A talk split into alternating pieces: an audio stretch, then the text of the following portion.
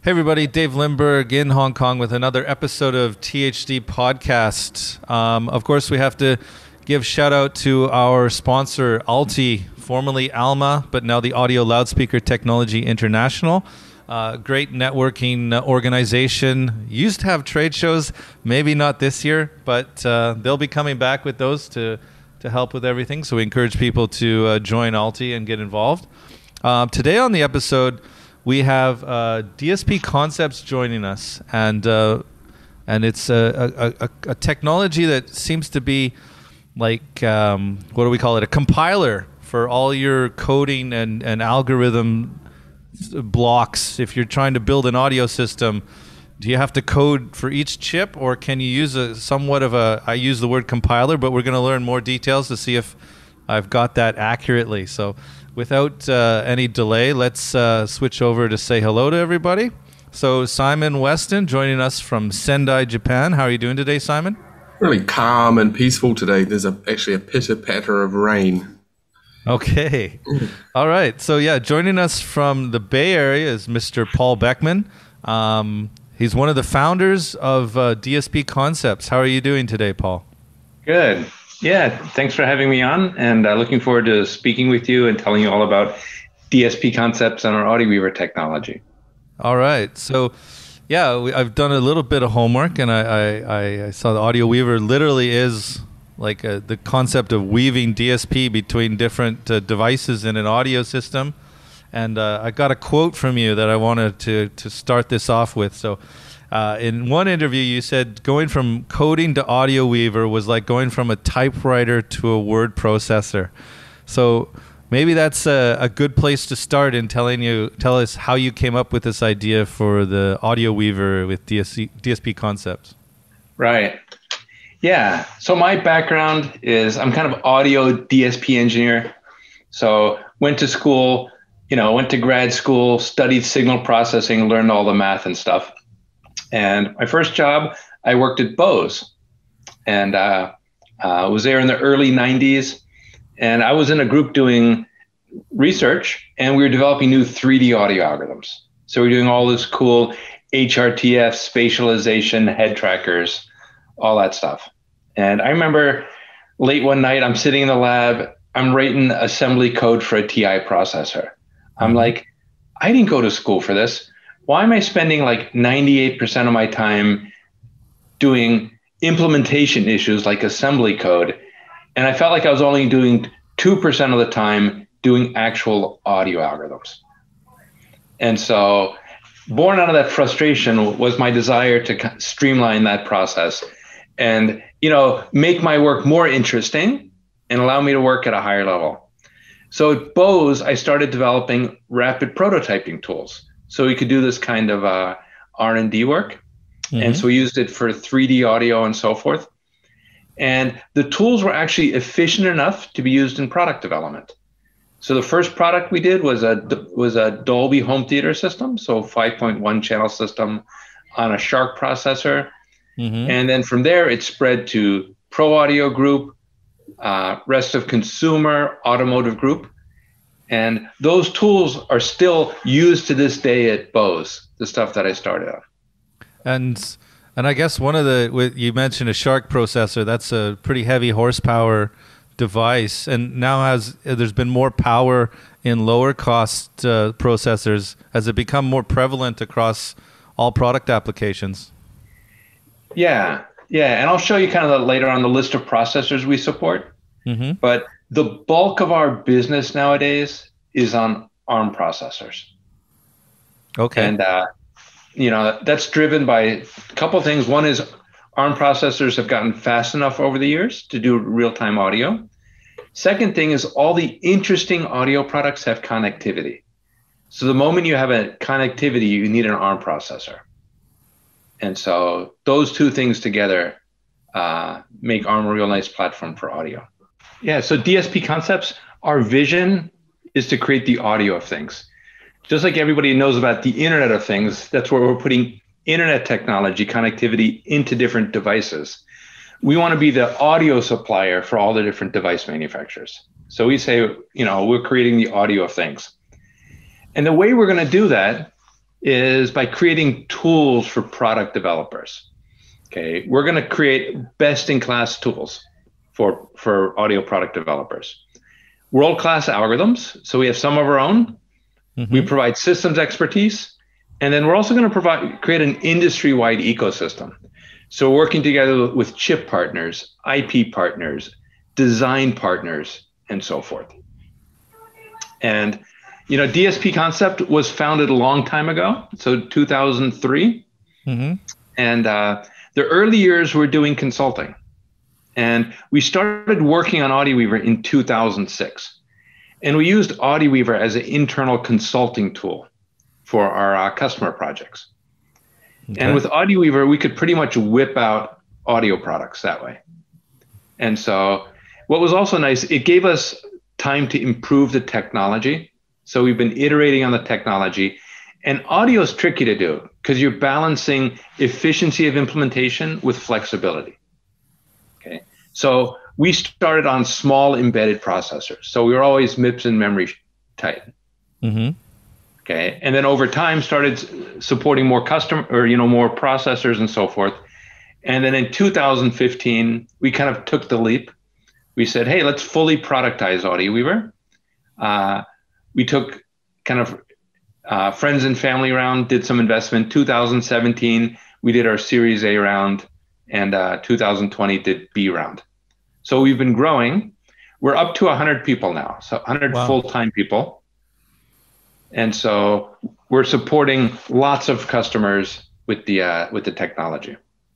Okay, and, and can you can people select their algorithm? Like if somebody wanted to use a Waves uh, signal like algorithm could they, they that can be a plug-in for your yep. system or how does that work yep so waves is one of the partners we're working with okay okay so you know they're integrating their technology and it's going to be as easy as dragging waves MaxxBass out and hooking up in your, in your signal chain. Okay cool. All right. So lots of good investors. You'll see a bunch of automotive names. Yep. The reason is your car is your most complicated audio system. You've got a home theater system, you've got a conference room voice system, soon voice assistants, even fake engine sound. So they've been kind of struggling under the uh, complexity. Right. Okay. And uh, quite distributed around the world. Looks like some key uh, automotive uh, centers of the world: Yokohama, Stuttgart, Detroit. Uh, pretty, yeah. Uh, pretty automotive centric. So cool. Yeah. So that's we've kind of been leading there with uh, automotive stuff. Okay. Now, what I like to tell people is every audio product is unique. This is kind of the challenge for audio product development. Okay. If you're doing a touch screen, it would be easier to sell the same touchscreen to a lot of different products. Mm-hmm. But with audio, you have different form factors, you have different use cases, you have different, you know, performance levels and so forth. And so each audio product is unique, and um, you use different processors. Maybe you want to hook up to a different voice assistant. Mm-hmm. And so the challenge is, you know, how do you mass customize technology? And that's kind of the field that we're in. The way I like to describe Audio Weaver, okay, I like to say it's like the TensorFlow for audio. okay, so audio as an engineering discipline is lagging behind all the other fields.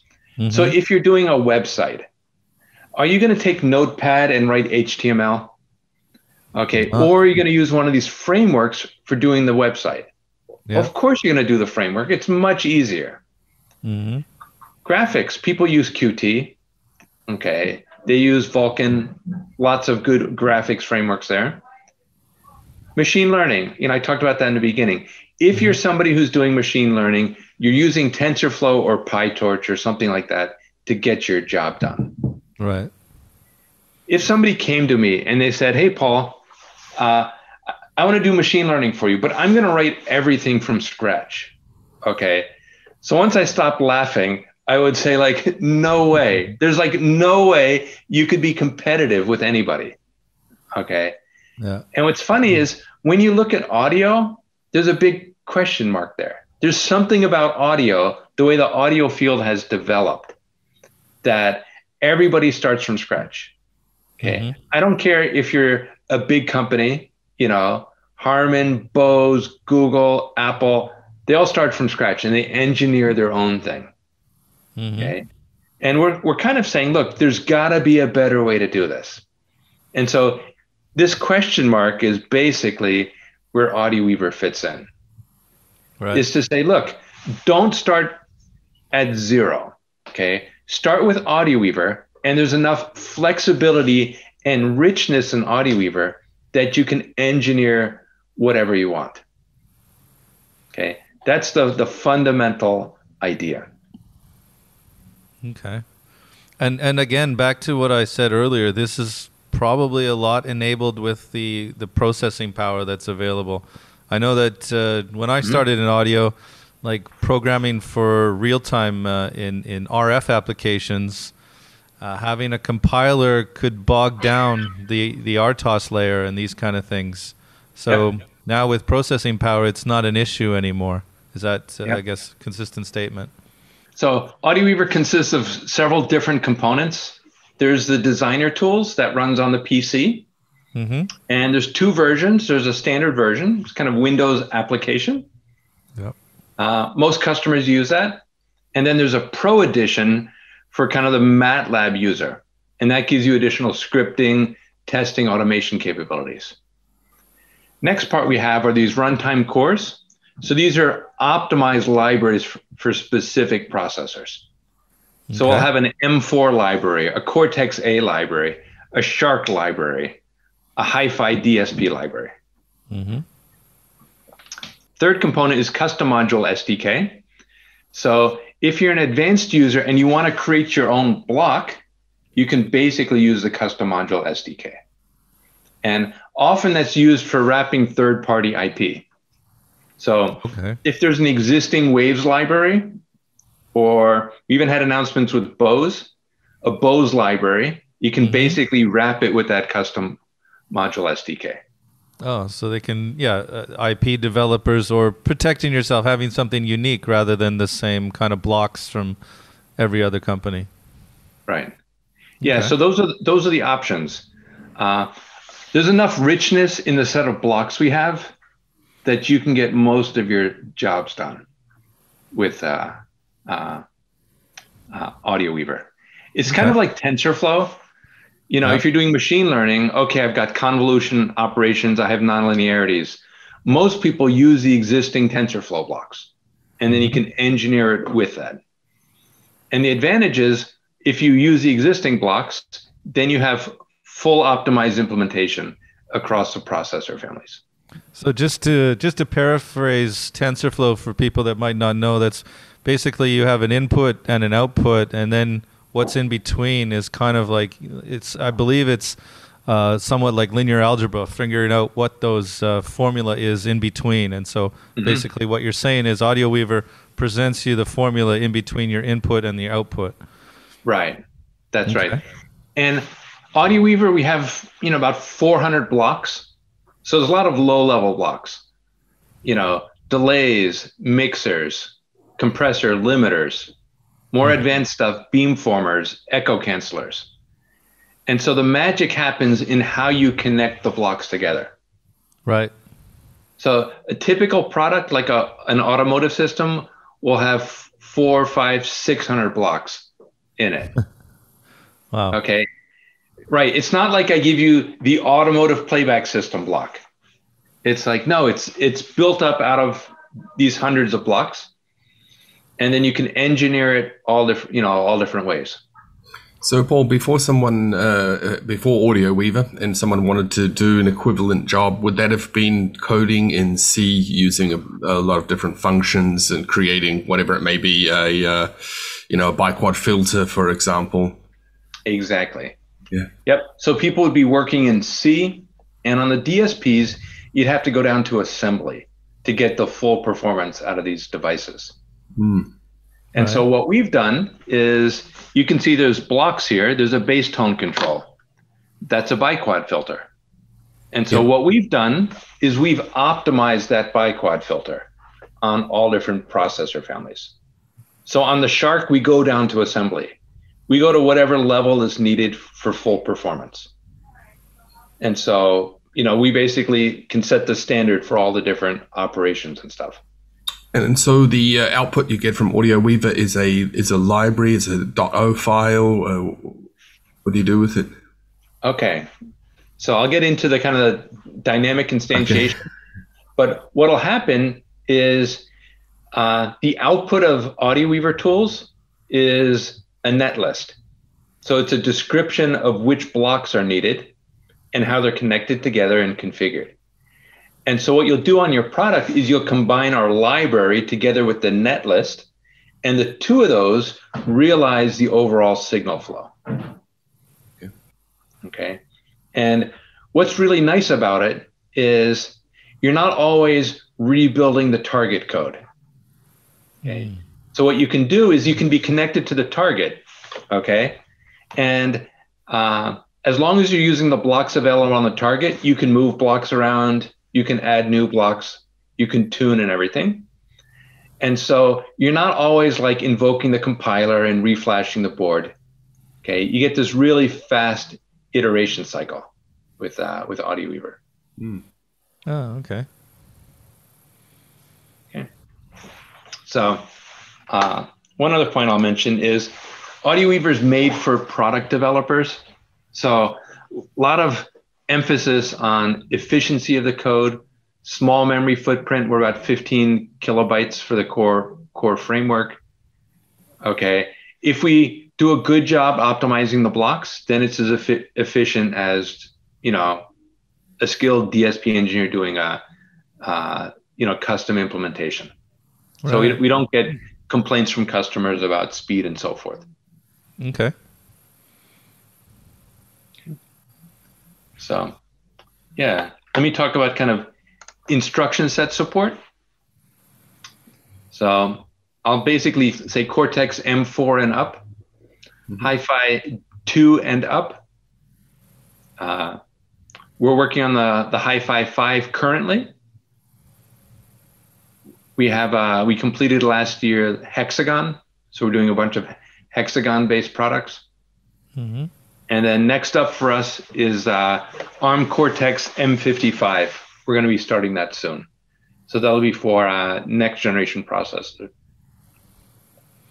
Okay. And so we also work with a lot of different chip partners.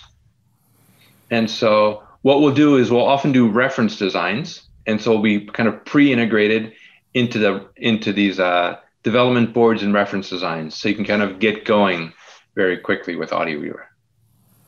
Okay.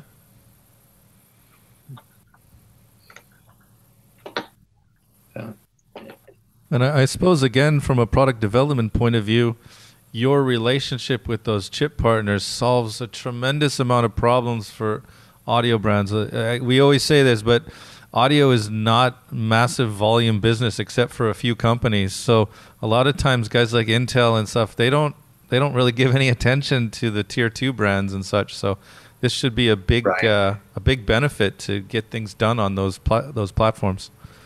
Right, and then a lot of the companies too have enormous engineering teams. You know, I worked at Bose. There There's like hundreds of engineers. You know, yeah. Harman hundreds of engineers.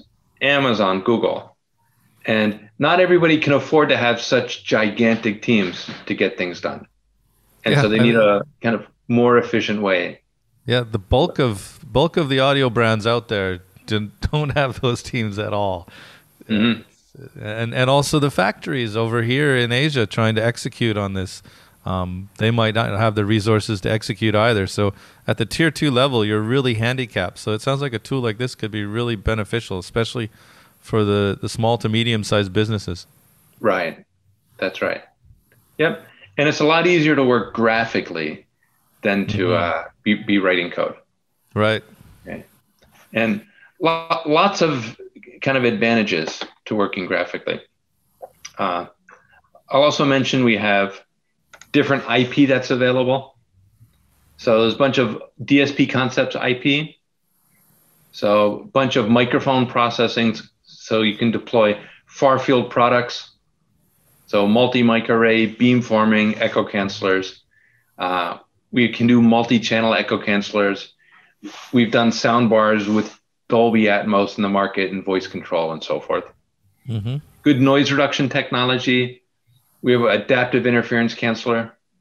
So suppose you're making a, a voice controlled air conditioner and you want the air conditioner to understand you even when the TV's on.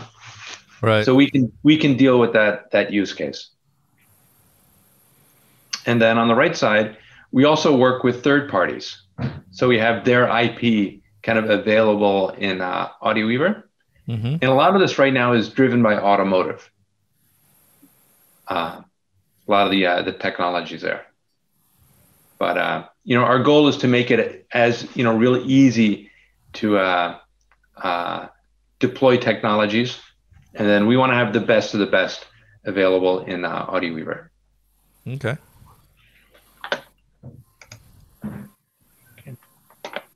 So, yeah, let me also kind of just talk about sort of I call it benefits beyond IP. A lot of times it's easy to fixate on uh, IP. And if you're building a product, there's a whole bunch of things to take into account. Here are the, the six different areas. Yep, IP performance is one of them. Okay, but other you care about design flexibility. Can I meet my industrial de- design needs? Okay, there's execution risk.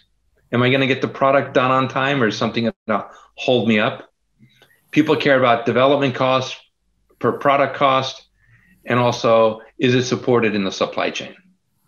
So when we've kind of surveyed our customers and we said, okay, you know, how would you rate these things in terms of what's what's really important to you?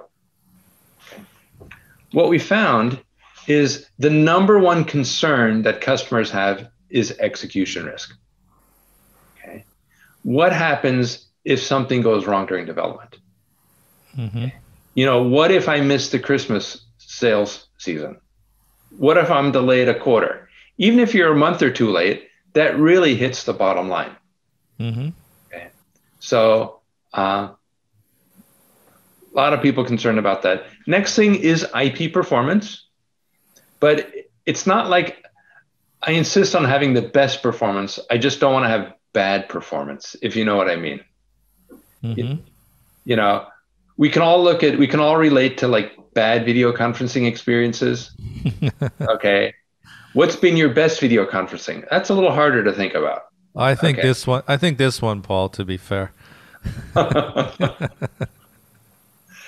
then, when you kind of look deeper, they're not that concerned about development cost issues. It's right. really this execution risk, IP performance, and yeah. that's really where where AudioWeaver can shine with the uh, execution risk, helping with that. Yeah, a lot of a lot of maybe junior people that haven't gone through the product development cycle don't realize like with traditional retail the penalties you get when you don't deliver your product on time. mm-hmm. and and and also if you have to air freight a product um, again for small to medium that could almost put some companies out of business if right. they had to air freight sound bars for a Christmas rush. It would it, it would it would wipe them out literally. So I, Yep. It's I, I, I've seen those things. Yeah. Yep. So, yeah, let me also kind of tell you sort of some of the new things that are coming, kind of kind of what we're doing, and uh, so what we're going to start doing with select customers is I call it open audio IP. Mm-hmm. So traditionally, if you're supplying algorithms, that's your secret sauce. Okay. And you want nobody to see what's going on inside the box. Mm-hmm. So the approach we take with AudioWeaver is we think, look, the magic is inside the framework. Okay. We have good IP, but what we want to do is we want to encourage customers to roll up their sleeves. Okay. And start building upon the IP and modifying the IP. Okay. So what we're going to do is for kind of skilled OEMs and design partners. So there might be some ODMs or design houses. We're basically going to open up the block diagrams and teach them how the processing works and enable them to basically take over, build upon it, and go further with it. So I think this is going to kind of revolutionize the whole the whole audio industry. Mm-hmm. So yeah, their secret sauce is protected, but still within the framework of Audio Weaver. Yep. Yep. Very cool. And so yeah, so this is going to be uh, uh, kind of rolled out. Uh, we're going to be also doing kind of more TWS. So we're going to be moving into TWS. Mm-hmm. And so this is, you know, one of the things that we saw that okay, we've got to bring to really make a dent and to improve the, uh, you know, TWS whole development experience. Right. Yeah. Yeah, I saw the uh, the wind noise reduction. That's that's a popular thing in my world right now. Is some people trying to figure out how to do the wind noise reduction on the mics. Right. Yep. And you can see we got a wind depupper here. We, we've got algorithms here. Wind noise over here. So uh, that's all built out of the uh, underlying primitives and stuff. Okay. Uh, kind of at a high level, we have two kind of voice technologies. One we call Talk to. So that's for human to machine communication. Okay. So we've done a whole bunch of Alexa type products and just about every ASR we've we've hooked up to. And the other one is for human to human calling. So we call that uh, Talk Together. And so behind both of these are Audio Weaver block diagrams. And then you can do kind of all the algorithm design.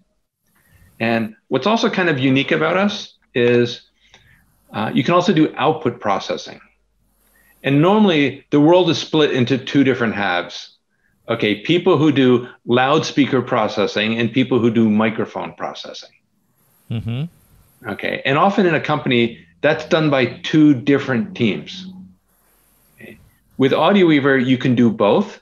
Mm-hmm. And then we also encourage for voice products that it's important that you kind of jointly design the microphone processing and the uh, speaker processing.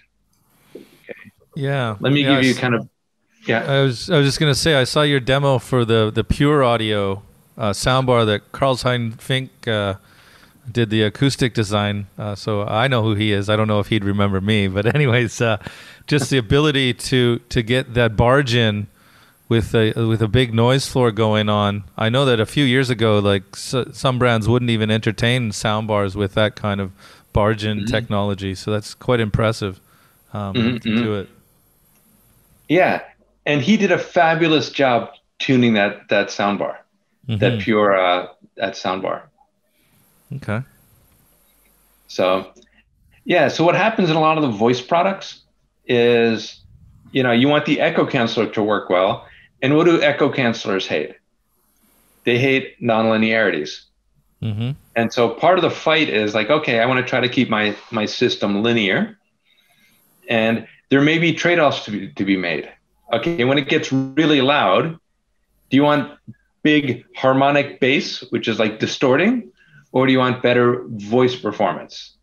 And so there's kind of a, a trade-off to be made there. So sometimes you might have to be a little more aggressive on the loudspeaker processing. Okay. To uh, kind of prevent the nonlinearities. Okay. So we can do kind of all of the uh, uh, different IP and so forth. Uh, another thing we're doing is we're working on audio prototyping kits. And so what we want to do is allow you to use AudioWeaver kind of throughout the development process. And so first one we have is uh, this is shipping now, is it's essentially a synchronized microphone array. So it'll basically allow you to do multi-channel I/O together with you know one or more synchronized microphone arrays. So if your company and you're prototyping a far field speaker or soundbar, a TV, uh, maybe an automotive system, you can do that with this uh, with this setup. Okay. Mm-hmm. Before it's always tricky to get kind of all the I/O synchronized. You can get microphone arrays, but then they often don't have the analog I/O you need or not enough of it. So we found that this solved a real common problem for our customers. And so the way this is designed is we'll leverage an off-the-shelf USB sound card, and then the microphone array plugs in over uh, ADAT optical interface. And so okay. you can get whatever sound card you want. I have a Behringer. Some customers use RME. There's some that have multiple ADAT interfaces. And now you can start prototyping very easily. This is one of the microphone arrays. This is what the board looks like. There's a digital mic input, there's an analog mic input. So you can use our, we have some form factor mic arrays. You can build your own. We also have like a fan out microphone array. So if you need to stick it on arbitrary geometries, you can do that oh, do ah, that right. fairly easily. Right. Oh, yeah, that's interesting. Mm-hmm. You could uh, and so just start to imagine all the different products that they would be just doing mm-hmm. like a, a, mechanical interface, and this is where we want our mics to be, and uh, how's it going to work in the end? Yeah, yeah. I'll show you kind of a use case we did recently. So we've been asked to do, hey, I want to do voice control in the kitchen in a mm-hmm. range hood. Okay, how's that going to work with your algorithms? So what we basically do is we go make recordings. Okay, we'll just pepper the unit with all different microphones.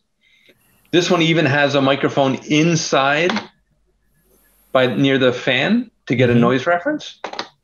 And then we can essentially make recordings and then post process and then uh, check the performance. Right. So we, we can go, you know, make large scale recordings and then post process, check the uh, performance. How does a trigger word work? How does an ASR work? Okay. And then you can imagine what we're doing on the right hand side. Hey, I want to do voice control for my uh, washing machine. Uh, is that going to work? Can it handle the appliance noise and so forth? Yeah. So, mm. Yeah, that's uh, mass- massive challenges, but tons of applications for this. Yeah, and this is makes it real easy for people to get started, make recordings, and then the hardware is also compatible with AudioWeaver, so you can run natively on the PC and even do real-time processing on the PC. So kind of just reducing barriers. And then this one also works for uh, automotive. So we're doing a bunch of uh, work with uh, car makers. And so uh, some people are now looking at putting multiple microphone arrays inside the car. Okay. Mm-hmm. Everyone's really concerned about voice quality. You know, my car, it's fairly new. It still has one microphone for the entire voice pickup. And I'm right. like, come on, we can do a better job than that. Right. Okay. Uh, we're also doing like POCs with some uh, OEMs, and what they're interested in is um, voice recognition outside the vehicle. So maybe I can walk up to the car and say, "Open the trunk," that type of stuff. And so right.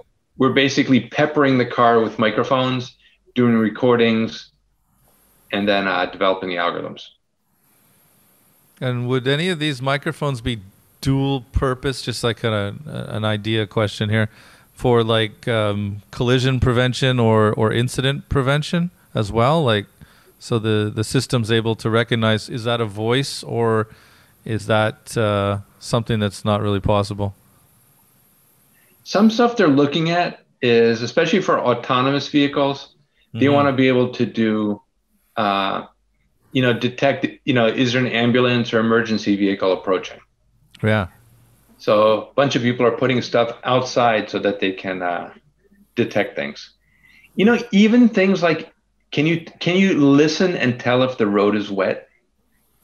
You know, yeah. once you once you start thinking about it, there's actually a lot you can do. Right. You know, you know, can you can you adjust the vehicle? And yeah, there's there's a lot of things like like people like Knowles and stuff with their microphones work on in terms of uh, vibration detection and stuff that's kind of out, out of the audible range, but shows like is your alignment off and all kinds of other functionalities as well. Right. So yeah. I, I imagine that AudioWeaver could actually be a platform for interpreting all that information as well. Yeah, yeah, because it's getting we're getting more and more interest from autonomous vehicles. Mm-hmm. And what you can imagine is uh, the main way you tell some you can tell something's wrong in the vehicle is by the sound. That's probably the number one way you can tell. Right. And so suppose you're in a autonomous taxi fleet. Are you going to let them know when something's broken? Okay. Yeah. Or you're just going to like leave it for the next person? Right. Okay. And so the idea with audio is to say, hey, let's use the microphones that are in the vehicle to detect and uh, register these things. Okay. Very cool. Yeah. We even had requests from uh, uh, companies where they said, hey, you know, my vehicle's got, you know, almost full autonomy. And their vision is the vehicle drives itself off the assembly line, drives itself around the test track, and then the microphones are listening for any problems. So similar kind of stuff. Right. So yeah, it's funny. We're, doing we're engineering automotive systems now that have more microphones than speakers. It's Right. it's pretty cool. okay. Cool. What we're also doing, so this hardware is this hardware is available now. These prototyping, this prototyping kit. Uh, the one that's kind of in development now is we're working on a prototyping kit for uh, TWS. And so this is how we envision it: is we're going to build some custom hardware, and we're going to be using a NXP RT600 processor. So this is a high-end Hi-Fi 4 DSP, lots of memory. Th- This chip is too big to go into an earbud, but it makes a really nice prototyping environment. Okay. And what you can do is there's going to be, you know, multiple microphone interfaces, speaker amplifiers, even sensors. And so you can do a form factor earbud, hook it up to this, and then you could plug the board into the PC. And as a first step, you can use it to make recordings. Okay. Or you can run the, the, the AudioWeaver tools on the PC. That's kind of step one, native PC. Second step is you got a really powerful DSP there. Why don't you take your block diagram, have it run on the Hi-Fi 4, and then you can run untethered from the PC. So you can walk around, you can you can test out different playback algorithms, different uh, voice algorithms, and so forth. It'll be battery powered. You'll also be able to do data logging when you're out in the field, log to flash. Third step, we're also working with uh, some of the leading Bluetooth chip vendors Mm-hmm.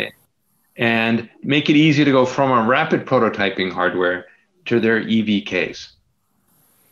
And so the idea is it'll be this seamless flow going from the PC down to the partner's EVK, and then finally into the final product. And then we want to be able to do full AudioWeaver functionality in the final product and communicate with the earbuds through Bluetooth. Okay. And uh, when would people expect to start using this this platform? Yeah, this should be ready kind of Q3 this year. Okay. we're about to kick off the hardware development and we also have already have support for the nxp rt600 so we already have all the usb audio drivers and real-time audio All right. Very cool. I know that uh, I saw just the other day one people we interviewed previously, USound, that do the MEM speakers. They're developing an acoustic platform to plug in to TWS. cool yeah and tws is kind of different than uh, a lot of the kind of other audio markets so it seems like the uh, chips are much more important and then design houses too so there's strong reliance on uh, design houses in asia for getting this done Right. And so what we want to do is this is going to be targeted at uh, kind of uh, OEMs who can do work themselves, who are interested in doing stuff themselves. Mhm. And we also want to target this at design houses because there's a lot of skilled design houses in Asia.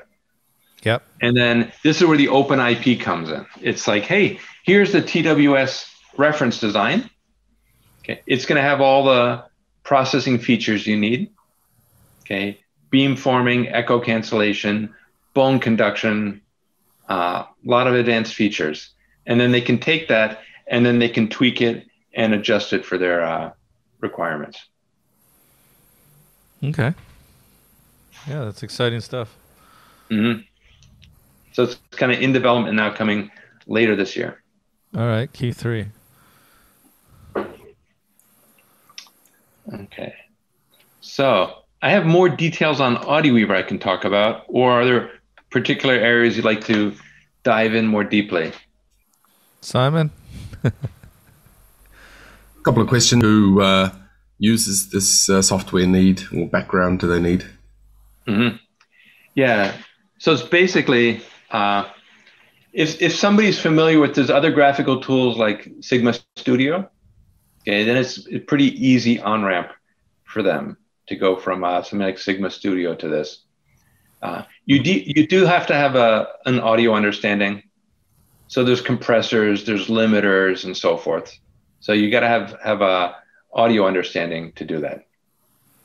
And I like to tell people it's kind of like Excel. Like my mom can use Excel. Okay, she uses like 0.1% of the features. Okay. Mm-hmm. I've been using Excel for years. I use like 5% of the features.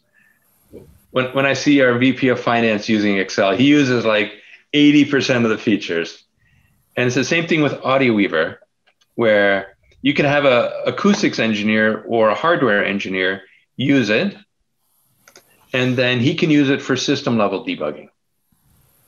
So pretty e- easy with AudioWeaver. Hey, let me measure my microphone noise floor. Let me check the AOP. Am I clipping? Okay. Are my microphones matched in sensitivity?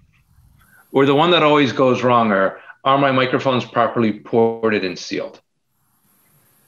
And so with the AudioWeaver tool, even if you're not like a DSP expert, mm-hmm. okay, if you're an embedded software engineer, if you're an acoustics engineer, you can actually get a lot of stuff done with AudioWeaver. And okay. what we have is we have a step-by-step check. We call it real-time audio system check, our task, that walks you through measuring all the key things in the system. And often if you're building a product, some of the hardest products are like speaker phones. The reason speaker phones are hard to work or hard to get working is because of so many things can go wrong in the design. Mm-hmm. So with our task, we essentially give the customer a check by, you know, a step by step checklist. Check this, check this, check this. And once the hardware and the system level issues are worked out, our speakerphone design just drops in and it works great. Hmm, okay. So that's that's the uh, that's the idea. What we also find is engineers typically like to problem solve themselves, like like to you know find issues and fix issues. It's a lot more time consuming when it's like okay, DSP concepts. We'll run the test and then we re- we report back, hey, your microphones aren't properly sealed. Then they make changes, send us another one, and then we measure it again. What the customers prefer is, hey, can I run this test myself? Can mm-hmm. you show me how this works? And then they're real happy to use AudioWeaver to do this kind of testing. Okay. And so, yeah, so we've kind of broken it down into step-by-step processes. You know, even like measuring loudspeaker distortion. You know, I told you that's like the bane of AECs. Right. And so we have simple ways for customers to uh, measure that and understand what's going on. Right. Okay. Cool. All right. Uh, let's keep going. Mm-hmm. Yep. One other thing is, um, uh, how does someone go about integrating the uh, output they get from uh, AudioWeaver with their other existing code? Yeah. Let me go show you a slide here. Okay. So, what there is is there's basically a runtime library, and you can think of it as a C or C++ library. And mm. so there's three APIs. There's one API for real-time audio. So they basically pass in blocks of audio data. There's a next API for tuning data. This is a communication link back to the PC. So it could be a UART or Ethernet. And then there's also a control API so you know you, you want to be able to change the volume and the tone controls on the final product. Right.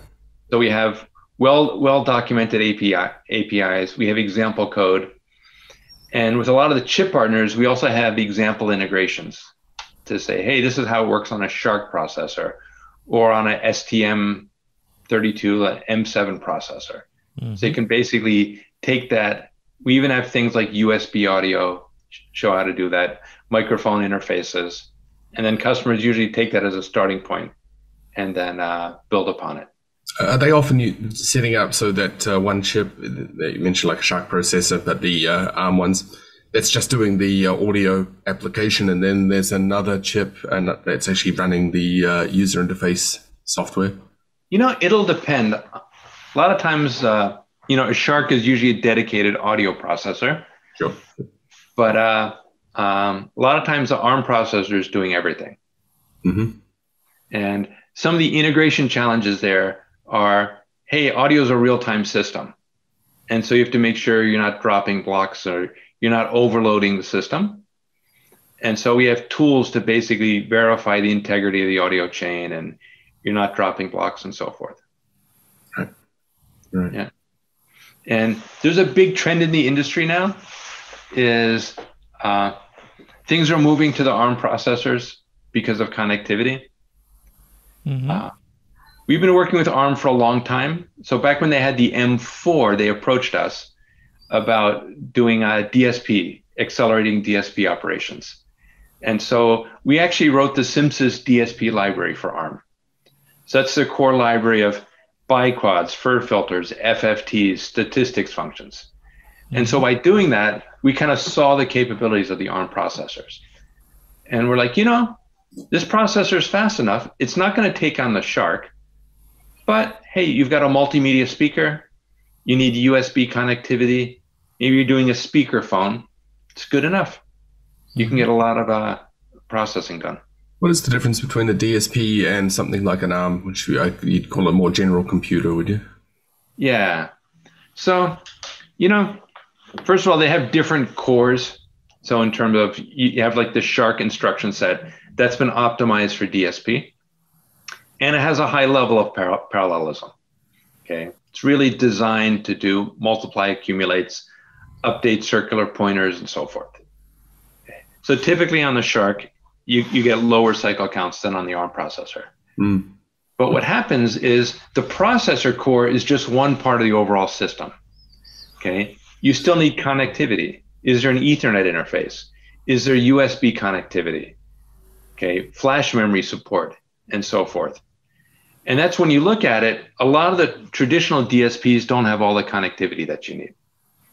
And so you'll either need an ARM processor and a de- dedicated DSP, okay, or if your ARM processor is fast enough, just take that and then use our software, and you kind of get a, a, soft DSP. Yeah, yeah, I see. So it's a question of uh, whether or not the general computer is just fast enough to just, just fast enough, uh, yeah. maintain real time. Yeah. Yeah. And we also have kind of full benchmarks so we can compare all the uh, processors and how efficiently they run and so forth. So if you're developing something in Audio Weaver, uh, uh, uh how do you know if you are going to overrun the uh, availability of processing power of the device you're working on? Yep. So what you do is um, you would hook up one of our development boards, and then you can run in real time mm-hmm. and it'll do like cycle accurate profiling for you. And so you'll be able to see on a block by block basis exactly how much processing power it takes. Right. right. Okay. And then we've also published papers showing like comparison of efficiency between different processors and all that. Interesting. Okay. Yeah. So a lot of times what'll happen is the customers they'll start out on the PC, they'll create their block diagram. So maybe they'll build a 20 channel automotive system. They'll put all the processing they want, do it on the PC. And then what they'll do is they'll send it to us and they'll say, hey, Paul, can you profile it on the following processors? Right, right, right. Okay. What is it going to be on a on a Hexagon DSP, on a Hi-Fi 4 DSP, a SHARC DSP, a TI DSP? And then we can give them you know, actual real life measured numbers on those different cores. Right. Okay. I suppose that might be an interesting situation now with chip supply. it's like, which, right. which chip can we? Well, that one's not available. Sorry. So Mhm. let's let's trim the DSP a little bit so we can get a, an available chip, perhaps. Mhm. Yeah, fascinating. Hmm. So software integrations, you know, straightforward from an API point of view. You know, there's n- not that many APIs. Okay.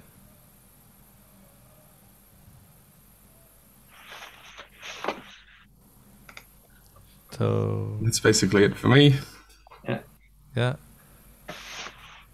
Anything more to add, Paul? That's the the bulk of it. That's the bulk of it. Is that enough for everybody? I guess we can get their comments below. Um, let's give people a shot. So the website is dspconcepts.com. They can go there and find all about Audio Weaver, and um, we will put the we'll put the Twitter and the website URL in the in the in the description below. And uh, we encourage everybody to uh, hit us with your comments and questions. Tell us what you think. And uh, of course, yeah, all that good YouTube stuff like, subscribe, and share. Um, so, um, yeah, Paul Beckmann, thank you very much for joining us today. Um, really appreciate your time. Great. Um, Thank you, David. Thank you, Simon. Thanks, yeah, Paul. it seems like a, a, a great platform. So we'll say goodbye to everybody for this week and uh, keep watching if there's plenty more content coming up on your YouTube. Okay, bye, everybody.